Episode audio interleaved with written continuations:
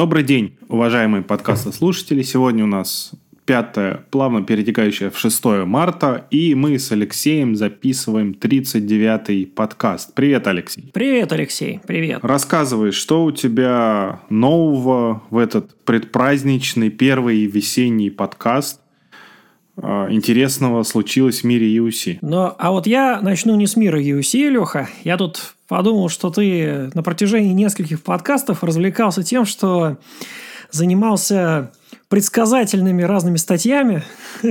И я нашел замечательную статью с предсказаниями от нашего технического директора, который написал, что вот все предсказывают там на год вперед или на сколько-то месяцев вперед, а он на 10 лет решил сразу замахнуться. Вот поистине, так сказать, по-серьезному подойти. Я в одном из подкастов а, рассказывал предсказания на 5 и на 10 лет. Ну вот у нас меньше, чем на 10 не меряет наш Грег Лавендер, уважаемый. И поэтому тут аж 11, по-моему, пунктов, что нас ждет в течение ближайших 10 лет. И на самом деле, ну, Леха, на самом деле тут интереснее почитать, а, поскольку сам блог, наверное, не очень большой. Ну, я отметил э, для себя из интересного это то, что мейнстримом, как он пишет, станет э, approximate computing, то есть неточные вычисления, которые у него связаны с э, квантовыми компьютерами, и, как он пишет, квантовые ускорители скорее сначала появятся. Вот, они, они сами по себе компьютеры – а вот именно как, как дополнительный модуль, который ускоряющий, ускоряющий вычисления, видимо, там связанный с машин-лернингом, связанный там, с э, аппроксимацией какой-то, каких-то больших данных или выводов из больших данных. Ну, вот это меня больше всего, наверное, такое зацепило из, из э, приближенного к жизни. Ну, дальше цифровые двойники или цифровые звезды в кино, как мейнстрим – ну и там много всего такого, а, такого фантастического, наверное, указано. Хотя, действительно, пожалуй, вполне себе близкого. А, но также выражает наш CIO мечты поколения. Это побольше емкость батареек должна все-таки появиться. Сейчас пока у нас задача отчасти решена более быстрой скоростью зарядки наших гаджетов, а вот э, большая емкость а, слушай, а помнишь, а, я не помню, обсуждали мы с тобой или нет, или мы с тобой обсуждали это на кухне, как на хабре в блоге одного а, русскоязычного айтишника, который переехал в Канаду, он рассказывал о том, что там везде повсеместно электромобили, и апогеем было, когда он там поехал в небольшое путешествие проверить, каково это – когда он добрался до крайней точки на своем электромобиле, там стоял дизель-генератор, от которого он заряжал свою машину. Ну, сейчас вот что-то я смутно это дело вспоминаю. Ну, пожалуй, пожалуй, да. На самом деле, вот я, например, когда думал на тему бесперебойного питания там для условий подмосковной дачи, где периодически электричество рубят, то понял, что чем обзаводиться вонючим и не очень-то тихим дизель-генератором, проще взять просто емкий, емкий павербанк. Вот, таковые стоят, я бы даже сказал, дешевле, то есть порядка тысяч так 25 я заплатил. И при этом, в общем-то, решают задачу несколько часов обеспечить критические узлы, так сказать, инфраструктуры, там холодильник, э, освещение какое-то базовое и э, работа ноутбука, вот, и зарядка гаджетов, все это обеспечивает. Вот, так что вполне себе хорошая тема. Вот. А из тебе интересного, Леха, из современных технологий, видимо, на которые будут у нас в январе смотреть более пристально, это распределенные, ну как, я не знаю, слово ledger, то, что у нас касается Hyperledger, Ledger, да, запис, записные книжки, которые у нас на базе блокчейна виртуальные сделаны. В общем, наш IT-директор говорит, что это должно стать мейнстримом, и у нас... Ну, Ledger – это же книга учета, это бухгалтерская, бухгалтерская тема. Да, да, вот, сейчас ты мне напомню, как это переводится. В общем, Ledgers и все, что связано с блокчейн-технологиями, должны вот перейти в мейнстрим. Это то, что мы в лице IT-директора ожидаем в нашей компании.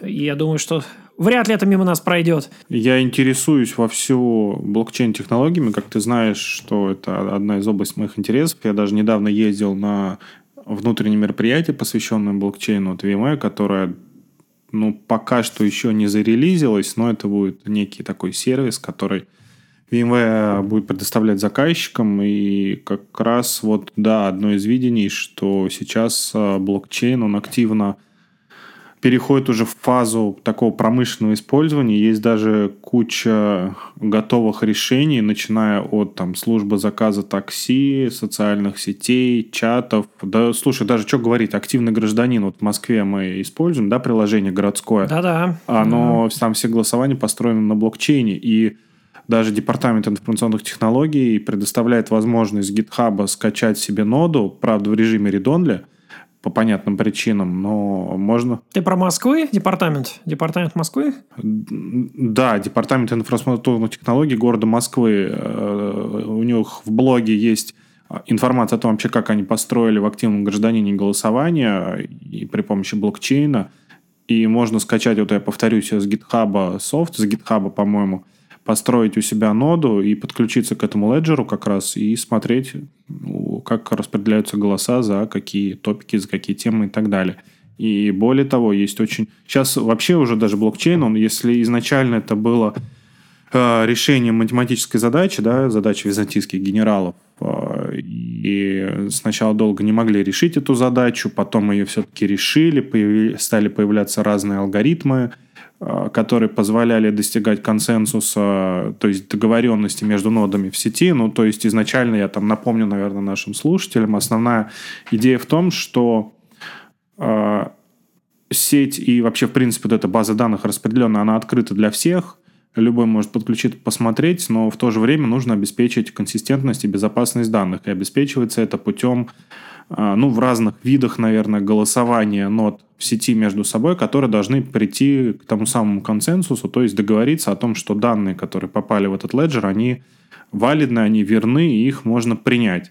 Ну, и это очень похоже на распределенный интернет, где никому нельзя доверять, но в то же время все хотят получить какую-то э, верифицированную, доверенную информацию. Ну и, собственно, вот это вот все решается различными алгоритмами. А, ну и один из этих алгоритмов, вот, а, естественно, он там будет использоваться в решении VMware, разработанной внутри VMware, но это, наверное, тема отдельного такого большого разговора. И да, действительно, очень многие компании сейчас смотрят а, на то, как использовать вот этот распределенный, распределенную книгу, распределенный чет в разных приложениях. И есть уже достаточно большое количество партнеров, и в России в том числе, которые пишут приложений с использованием блокчейн и с использованием вот этих вот технологий. Поэтому здесь совершенно неудивительно, что говорят о том, что эта технология будет э, взлетать, потому что э, ну и вообще, если взять э, то, что закладывается, кроме того, что это хранилище транзакций данных, это еще и смарт-контракты. Ну и если ты помнишь, э, то Э, смарт-контракты, и изначально э, эфириум называют э, World Computer, то есть это компьютер, который работает, ну, в мировом масштабе работает, и все ноды в сети занимаются тем, что также просчитывают, подтверждают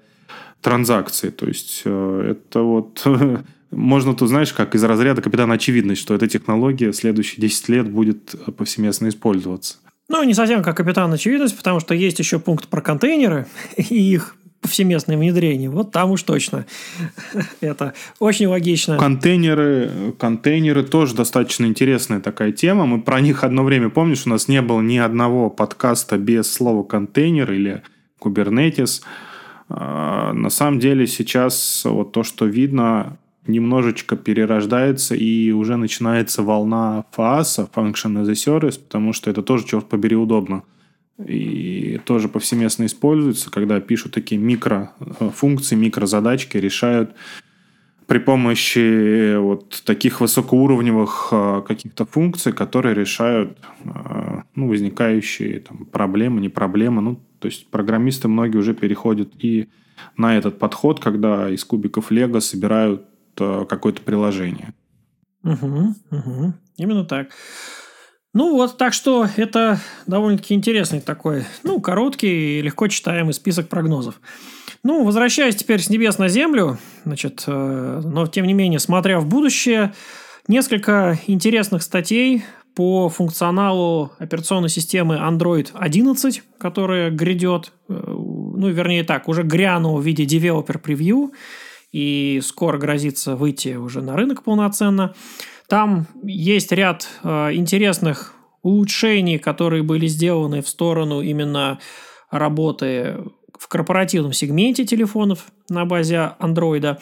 И, в частности, разделение личного и частного пространства, которое было заложено в так называемом Android for Enterprise Work Profile, э, получило свое развитие в виде удобных закладок или удобных вкладок скорее. То есть разделение теперь будет касаться не только некого базового набора приложений, как это вот на текущий момент работает, а еще и таких вещей, как, например, э, локация телефона, хранилище отдельное, учетные записи отдельные, э, информация какая-то там корпоративная там в виде метаданных и приложений, я так понимаю, в виде каких-то Э, соответственно, дополнительных там, сопутствующих там, виджетов и прочее теперь тоже будет отдельно для Work Profile и для личного пространства.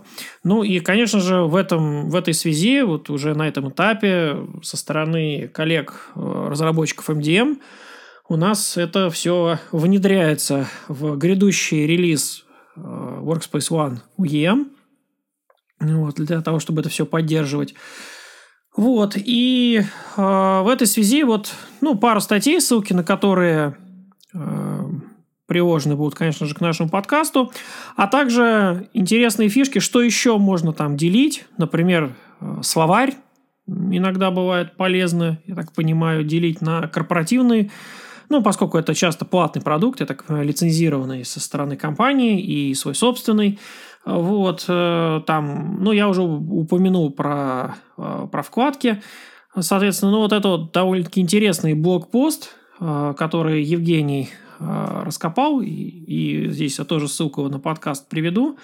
Ну, поскольку такие неочевидные, скажем так, элементы, еще вот, например, паскоды, их объединение в единую системку хранения паролей PassCodes, ну и, соответственно, одна система для персональных паролей ключей, одна система для корпоративных ключей.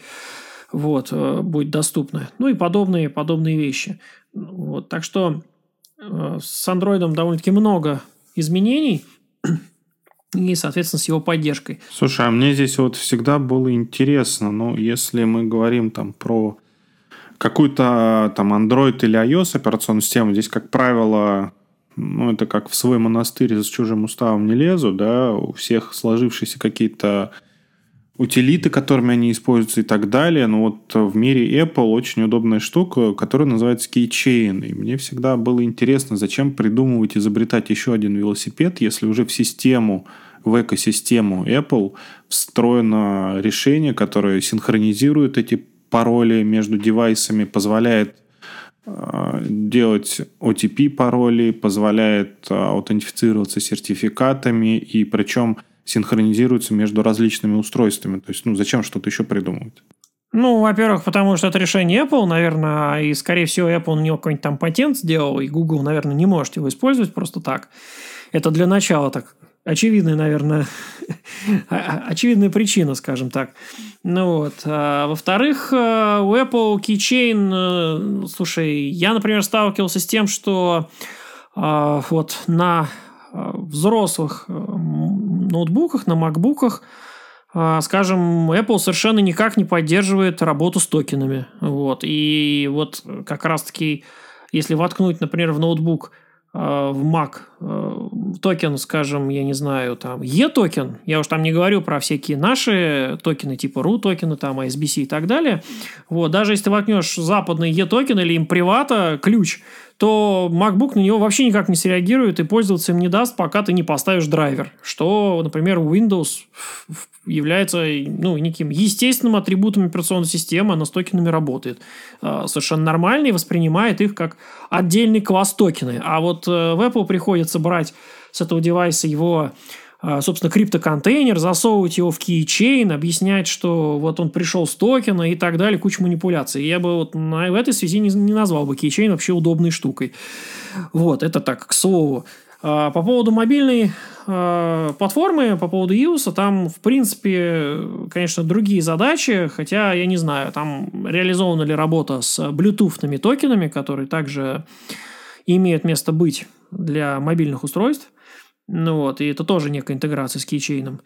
А, ну, посмотрим. Я, я здесь не, не, не берусь судить, хотя я знаю, что есть, э, раз уже упомянул, есть интересный блог э, мобильного Джона, где как раз он описывал систему безопасности iOS очень подробно. И как раз рассказывал, как там и что устроено.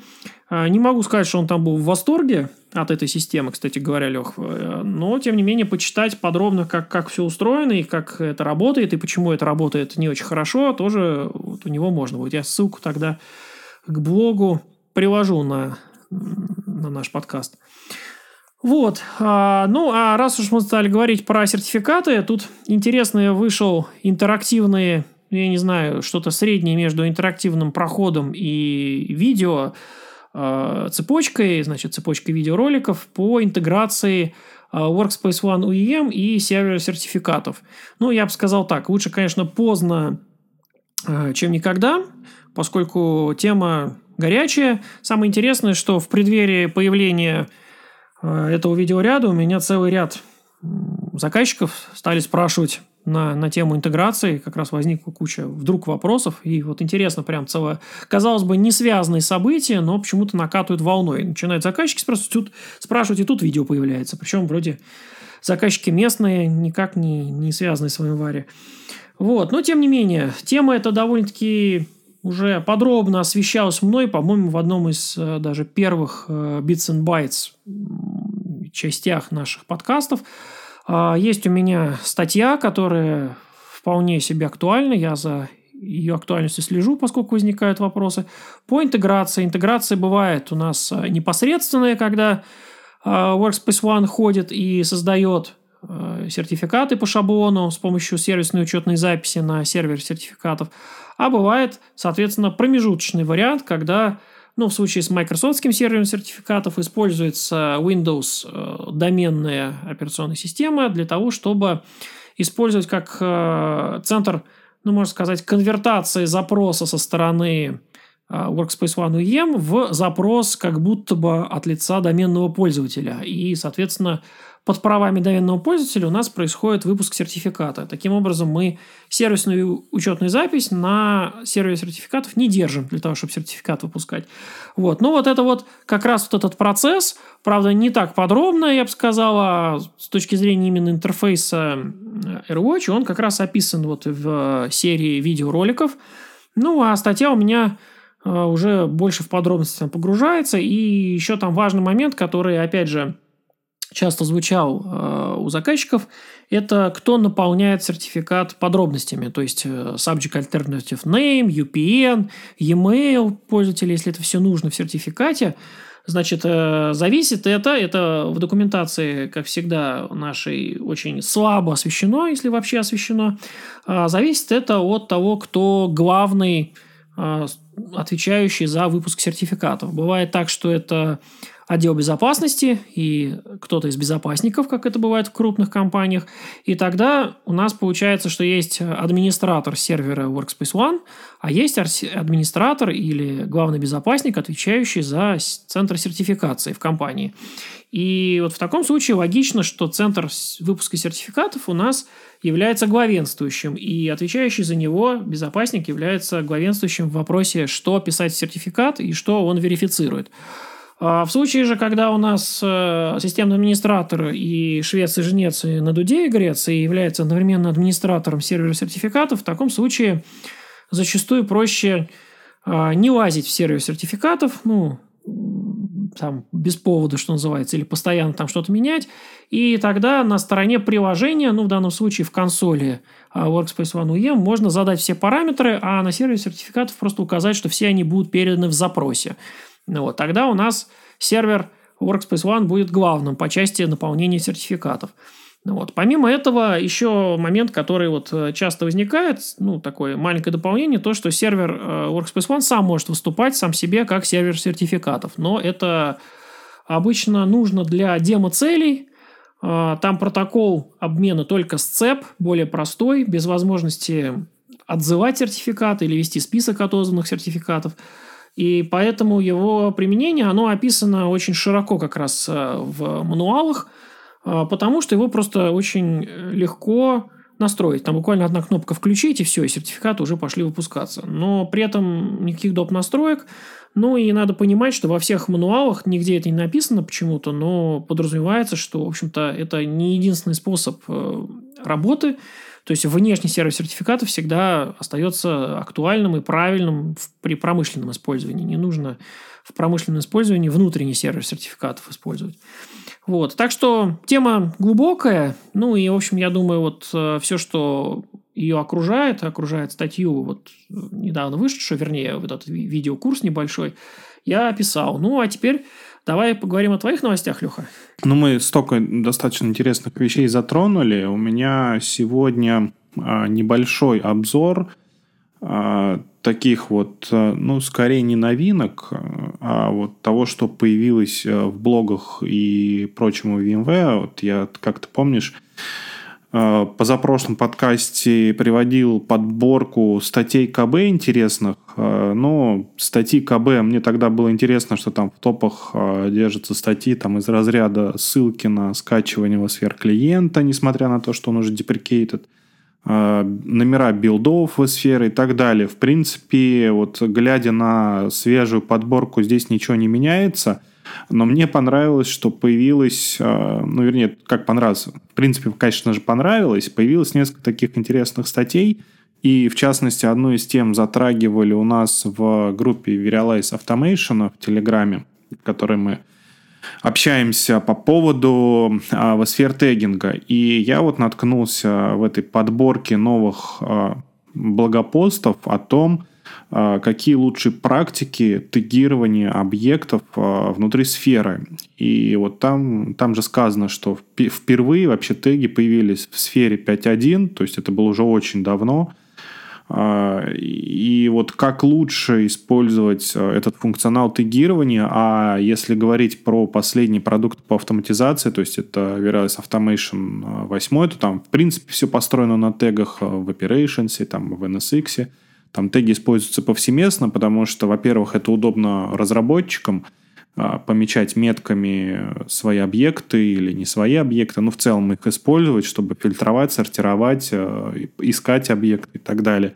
Но не всегда очевидно, как эти теги лучше применять, как ими описывать объекты и так далее. И вот в блоге у нас выпустили статью и, в принципе, даже документ о том, как лучше этим пользоваться. И там очень интересные мысли о том, как правильнее назначать теги на различные объекты. А, другая статья мне попалась на глаза из разряда, а, знаешь, как э, ну, во многих вот таких европейско-американских магазинах перед э, каждым сезоном там back to school, то есть возврат к истокам, грубо говоря – о том, как работает э, базовая виртуализация и, в частности, как э, транслируется виртуальная память в физическую память. Такая техническая статья, описывающая технологию, в принципе, виртуализации, трансляции. Кажется, на дворе уже 21 век – а все равно к таким вещам стоит обращаться, особенно если мы говорим про высокопроизводительные вычисления. Ну, про это я чуть дальше скажу. И вот в этой статье рассказывается вообще на самом деле о самых базовых вещах, о битах и байтах, что такое слово, э, что такое Memory Management Unit, э, как вообще работает виртуализация, как транслируется память, э, и с картинками, на которых достаточно просто и понятно – показано, что такое память виртуальной машины, как она отображается в память физическую сервера и как, в принципе, это все работает с точки зрения виртуализации. То есть эти статьи, мне кажется, такие вот, ну, а, из разряда базовых вещей, которые не нужны каждый день, но их хорошо знать, чтобы понимать, как, в принципе, работают технологии. Ты мне прям напоминаешь конференции по сфере, когда шли э, обсуждения на тему, как работает э, шедулер в ESX, почему он более эффективен, чем там шедулер в Linux или там в Windows, вот, и подобные подробности подкапотные, работы памяти, балунинга и так далее. Прям вот воспоминания у меня такие нахлынули, когда ты стал говорить. Но иногда это очень, как я уже сказал, полезно почитать, чтобы понимать, как работает та или иная технология на низком уровне, потому что, зная ограничения или особенности, можно лучше спроектировать в итоге систему, ее более устойчивую построить, более производительной и так далее. А в текущем мире, когда, а, ну, вот знаешь, такой, сначала компьютеры были, да, большие, выделенные, там, на перфокартах считали и использовали, потому что они считали быстрее, чем люди. Потом появились вот персональные компьютеры, которые значительно улучшили возможности людей. И потом, ну, насколько мне кажется, немножечко застопилось э, их применение, потому что мощности не так сильно росли. Они, конечно, безусловно, компьютеры помогают и помогали э, производить какие-то вычисления, строить системы, но вот какой-то был такой не очень взрывной рост, а сейчас с развитием и edge технологий, с повсеместным внедрением технологий машин ленинга, это как-то новая подпитка всего происходит, и здесь уже важно, важно также учитывать низкоуровневые особенности тех или иных систем, и даже используя э, высокоуровневые языки программирования, э, там не ассемблер, а там Python какой-нибудь тот же самый. Ну, например, я даже в своих скриптах простых стараюсь по максимуму оптимизировать код, не использовать там ну, помнишь, мы с тобой уже обсуждали, что я не люблю использовать лишние какие-то библиотеки, если можно обойтись стандартными средствами языка, то есть зачем грузить лишний раз систему, если лучше построить, ну, потратить чуть больше времени построить ее более эффективным способом. Ну, это лично мой взгляд такой. И вот мне кажется, вот эта статья из разряда тех, которые нужно прочитать и понимать, как вот с точки зрения памяти все это работает. По поводу перфокарт ты мне напомнил анекдот буквально. Ну, такой жизненный пару лет назад, когда была в тренде тема Big Data, и все говорили про Big Data, и в том числе и на конференциях там в, в ВУЗе, Э, на который я как-то поехал, там у студента спросил умудренный сединный преподаватель, что вот у меня несколько комнат, забитых перфокартами, это Big Data или не Big Data? Насколько эти даты Big, да? Ну, ему тяжело перебрать эти перфокарты за, за ограниченное время, поэтому, видимо, это Big Data для него. Кстати говоря, продолжая вот а, тему таких низкоуровневых вещей, а, мы постоянно с тобой затрагиваем а, тему безопасности, и сейчас я затрону ее еще раз. У нас в блоге появилось две, вернее как, в блоге появилась одна запись по поводу новых уязвимостей в процессорах Intel, связанных с кэшем, и, собственно, что это делать, ну и рассказ, как это уже было и с Meltdown, и предыдущими там уязвимостями из SSL, что эта проблема не совсем VMware, а даже совсем не VMware, это проблема на уровне аппаратной части, то есть процессоров Intel.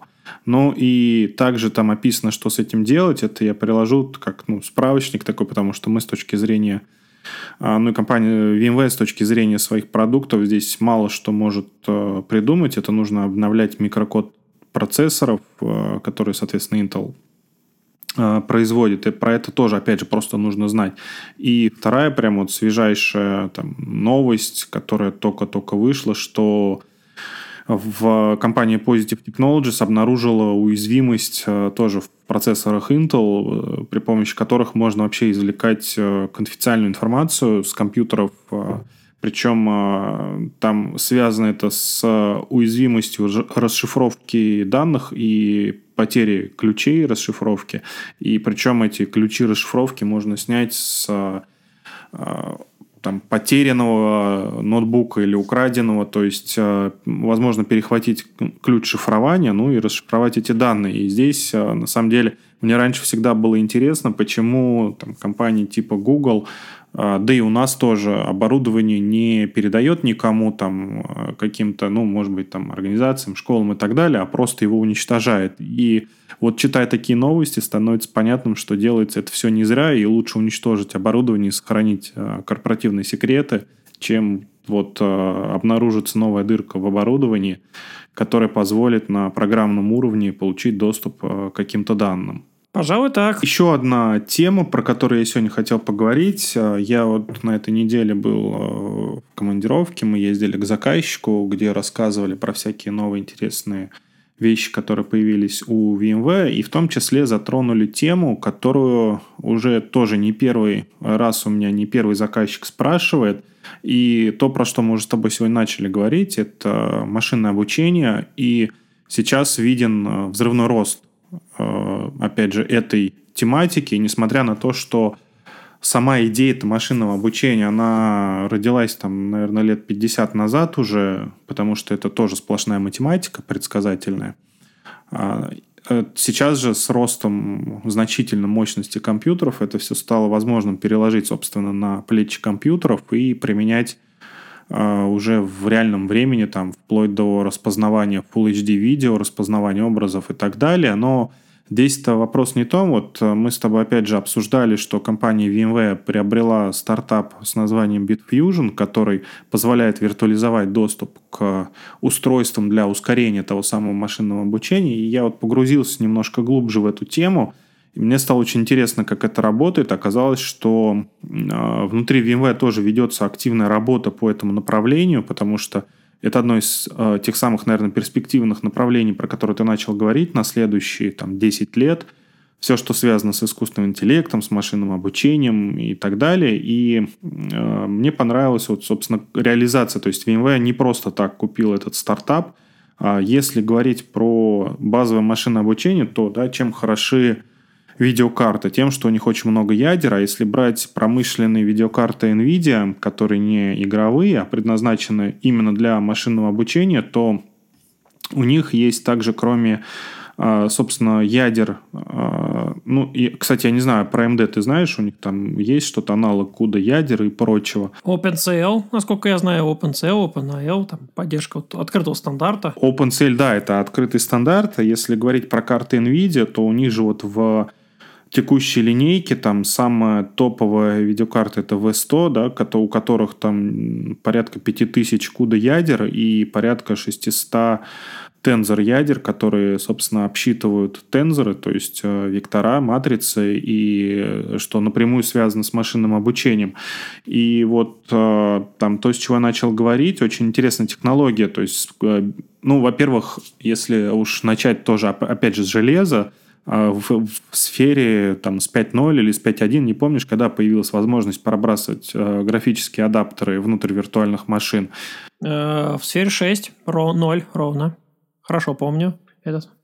6.0. А раньше Нет. не было. Я имею в виду, я имею в виду не только UC, а просто вот появилась технология Direct Path, а. которая позволила пробросить. Тогда раньше, тогда раньше. Вот, я говорю, там то ли с 5.0, то ли с 5.1 версии сферы появилась возможность пробрасывать э, графические карты внутрь виртуальных машин и то, что называлось технологией GPU, General Purpose э, Graphical Processor Unit. То есть для ну, обычного использования, для базового использования. И уже тогда, наверное, просто тогда это не называлось а, машин-ленингом, но эти карточки использовались для ускорения и просчета каких-то математических формул, моделей и так далее. А сейчас же вот это используется именно для машинного обучения, ну и компания NVIDIA позволила разделять один процессор графический на какое-то количество, я даже не знаю, как это назвать-то это VGPU называется? Это как подпроцессоры или что это? Ты не знаешь терминологию NVIDIA? Нет, нет, я тут э, это не очень силен. Единственное, что могу тебе сказать вот по поводу AMD там и поддержки OpenCL и аналогов, аналога CUDA и поддержки. Вот ты упомянул там тему, в общем, машин learning и TensorFlow. Вот я в этой теме не глубоко, а, скажем так, ну, разбираюсь, но вот у меня коллеги по вузу, которые занимаются преподаванием, а также рядом коммерческих проектов, они массово покупают карточки AMD-шные, потому что говорят, что на тестах AMD раза в полтора или в два быстрее считает э, машин learning задачи конкретно, чем карточки NVIDIA. Ну, по причине, как они говорят, э, более правильной архитектуры или что-то в этом роде для, для машин learning.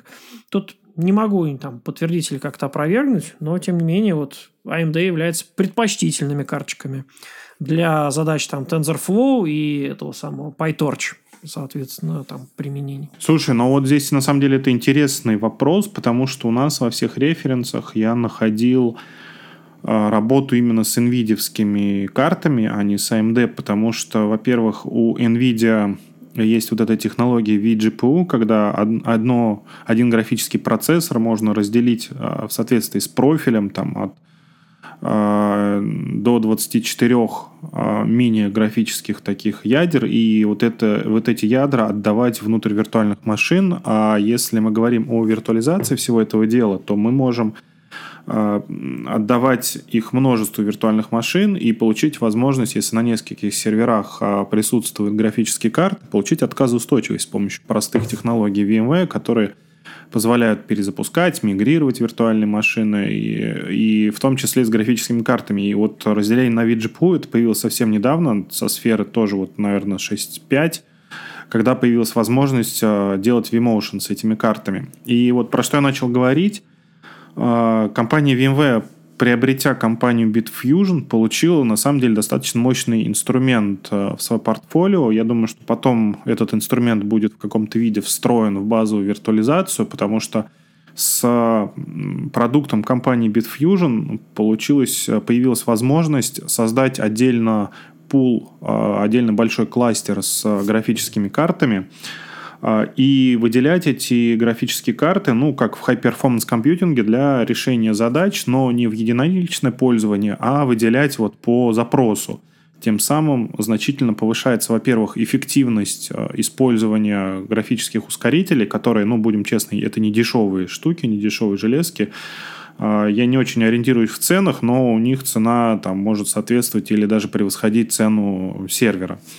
А, и организовав такой пул, а, появляется возможность а, предоставить вот эти графические ускорители не только виртуальным машинам, но и технология, она такова, на самом деле там все просто. Просто демон Bitfusion, демон Flex Direct продукт называется, он перехватывает запросы CUDA и перенаправляет их на сервер Bitfusion, который сам уже перераспределяет эти запросы в кластере графических карт э, на там свободные, которые есть. А, и это позволяет повысить эффективность использования. То есть графическая карта, она уже, во-первых, не принадлежит конкретному человеку, конкретной рабочей станции, конкретной виртуальной машине. Она находится, является частью пула. И Bitfusion уже сам занимается тем, ну, то есть, собственно, как с базовой виртуализацией, там есть некоторый планировщик задач, который распределяет запросы Э, графическим картам. Во-вторых, вот, э, как я уже начал говорить, появляется возможность предоставить возможность доступа к э, графическим картам не только с виртуальных машин, а также и изнутри контейнеров, и изнутри физических рабочих станций, изнутри виртуальных машин, естественно, просто поставив агент Bitfusion, который, собственно, с этим всем и будет работать.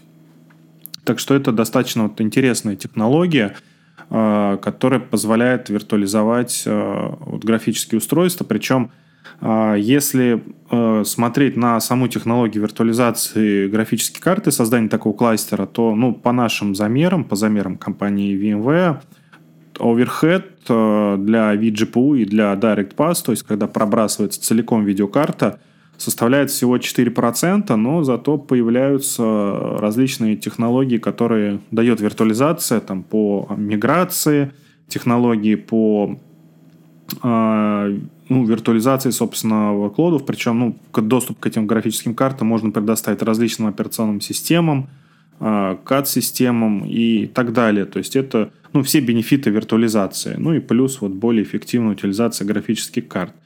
Я буду в дальнейшем погружаться в эту тему, потому что она мне как-то стала интересной. Ну, мы с тобой уже тоже не раз э, говорили о том, что э, я тоже периодически занимаюсь этими задачами. И когда я погрузился в эту тему, я также обнаружил еще один интересный такой продукт. Э, вот ты, наверное, слышал, есть VMmark который для, служит для того, чтобы тестировать э, различные конфигурации, ну и создан был специально для того, чтобы тестировать производительность э, на платформе виртуализации. И вот оказывается, что разработчики уже не первый год работают над дополнением к этому продукту, который называется VMmark ML, то есть для машин-ленинга, который в кластерах Kubernetes э, запускает там какие-то задачи по тренировке и по моделированию нейронной сети э, и, собственно, тестирует производительность. То есть э, интересная такая вещь, которая э, сразу задействует несколько технологий. Это и Kubernetes, это и контейнеры, и машин learning. То есть все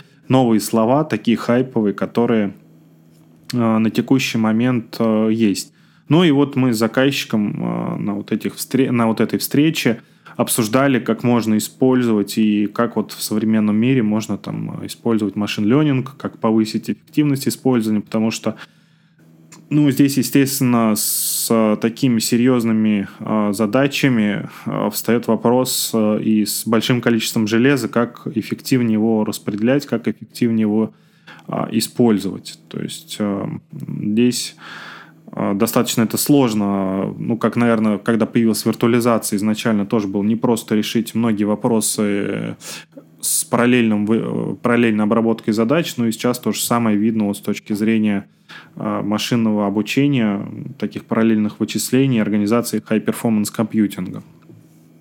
Интересная тема, Леха. Я думаю, что по ходу, по ходу приближения э, летней академии и дальнейших экспериментов, думаю, еще будем с тобой активно этим заниматься.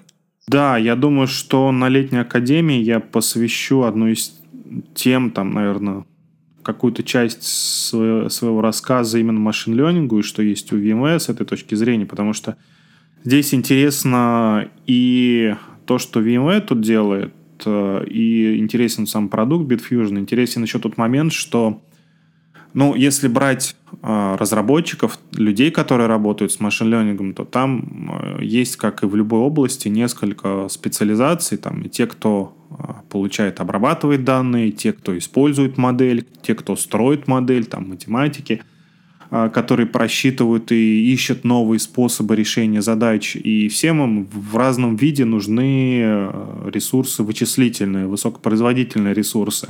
Но, как правило, все эти люди, они являются э, не самыми э, лучшими специалистами и не обладают огромными знаниями в IT-технологиях. И часто даже не понимают, как там настроить операционную систему. То есть они просят, дайте нам там Jupyter ноутбук, да, и я буду дальше что-то пробовать делать. Но это вот к вопросу о том, что лучше оптимальнее построить систему – понимать, как она архитектурно работает, как она работает на низком уровне, чтобы более эффективно и хорошо использовать железо в том числе. Ну и здесь а, как бы вот у VMware а, есть ряд продуктов. Мы с тобой уже не раз обсуждали и продукты по автоматизации, и продукты по оркестрации инфраструктуры. Вот сейчас продукты по обеспечению возможностей работы с машин-ленингом и виртуализации такого железа, которое позволяет ускорить это дело. А, и вот к чему это все начал говорить-то, что здесь в новом разрезе вот я вижу, что начинается такая, такое целое направление, которое именно на дата-сайентистов направлено а, для того, чтобы обеспечить им возможность простого запроса ресурсов при помощи уже готовых известных инструментов, при помощи того, чтобы абстрагироваться от э, даже операционной системы, потому что, ну, вот как ты говорил, да, что там любят э, люди, которые занимаются машин-ленингом, они знают, что такое Python, знают, что такое там язык R, например, знают, что такое там библиотеки из разряда TensorFlow, PyTorch, там Tiana какой-нибудь, и умеют с ними работать, но они не знают, как там работают или устроены драйвера от NVIDIA, например. И вот решения VMware сейчас помогают, в принципе, уже сейчас в текущей реализации отвязаться от этого и грубо говоря, дать какой-то портал, где пользователь нажимает кнопочку «хочу там себе, например, а, виртуальную машину или даже просто хочу себе там развернуть а, оболочку с питоном, с какой-то библиотекой там TensorFlow и подключенным графическим адаптером. Оно там раз-раз-раз и все завелось. То есть в таком виде, мне кажется, вот такой селф-сервис э, будет очень интересен многим компаниям. И вот э, я повторюсь, уже не один и даже не два заказчика приходили с такими вопросами и спрашивали, как это все работает и куда, куда дальше двигаться. Давай завершаться потихоньку, Леха. Мы перешли в какое там, в 6 марта, вот, пока ты говорил. Подожди, еще 23.07. Давайте на этой, на этой позитивной ноте. Да. да, слушай, я же забыл последнюю вещь э, сказать. Мы окончательно определились временем, местом э, и тематикой проведения мероприятия, метапа. Ух ты. Э, я его еще раз проанонсирую. Наверное, да, кому-то будет интересно. Ну, сегодня вскользь с тобой об этом разговаривали. У нас 19 марта в текущем офисе VMware, который, наверное, многим уже известно, что VMware на данный момент э, арендует в OpenSpace VWork рабочее пространство, ну и там есть место, где можно пригласить гостей, пообщаться, поговорить, устроить вот какое-то такое мероприятие. Ну и э, я с коллегой Сергеем Калугиным мы организуем метап, связанный с автоматизацией и разработчиками, потому что эта тема сейчас новая, интересная. И приглашаем всех, э, во-первых, тех, кто связан с IT, э, поговорить о том, что такое э, мир разработчика, что разработчики хотят от инфраструктуры. Причем мы с точки зрения VMware проведем там небольшую, наверное, минут на 45 сессию – а, это все не маркетинговое мероприятие, это чисто наше такое вот мероприятие по интересам. И дальше мы пригласили двух заказчиков, пока не буду называть кого, которые расскажут о том, как у них обстоят дела с автоматизацией, с разработчиками и что от них разработчики хотят, да и вообще, в принципе, э, то есть вести, так сказать, с полей. Э, как это вот в боевой системе, в продакшене живет у тех, кто пользует продукты VMware. Так что мы всех приглашаем 19 марта. А, ссылочка на регистрацию есть э, в чате Verialize. Я не знаю, думаешь, как э, в чат в TUC, там, в другие э, отправить ее или нет? Ну, к подкасту приложить точно стоит, раз уж Ты все это рассказал? Ну да, наверное, да, наверное, стоит к подкасту приложить, а там оно разошлется везде. Ну да. Единственное, здесь э, из-за текущей эпидемиологической обстановки у нас пока что внутренние ограничения корпоративные, больше 50 человек в одном месте не собираться, но когда я опрашивал людей, у нас примерно 30 человек подтвердило свое желание участвовать в мероприятии, поэтому э, я думаю, что мы все уместимся в эти рамки, в лимиты. Ну, если захочет больше человек посетить мероприятие, я думаю, мы что-нибудь придумаем. А, но, тем не менее, вот, пожалуйста, регистрируйтесь. Начинаем мы вечером, потому что, опять же, по политике места, где мы проводим, у нас все такие, такого характера мероприятия вечерние после основного рабочего дня. Ну, ладно. Что ж, приходите, спешите, спешите регистрироваться. Да, спешите регистрироваться, всех будем рады видеть. И не просто в чатах, как мы обычно, а вживую пообщаться, поговорить обменяться мнениями и посмотреть, как это вживую у вас происходит. Ну все, пока-пока. Пока-пока.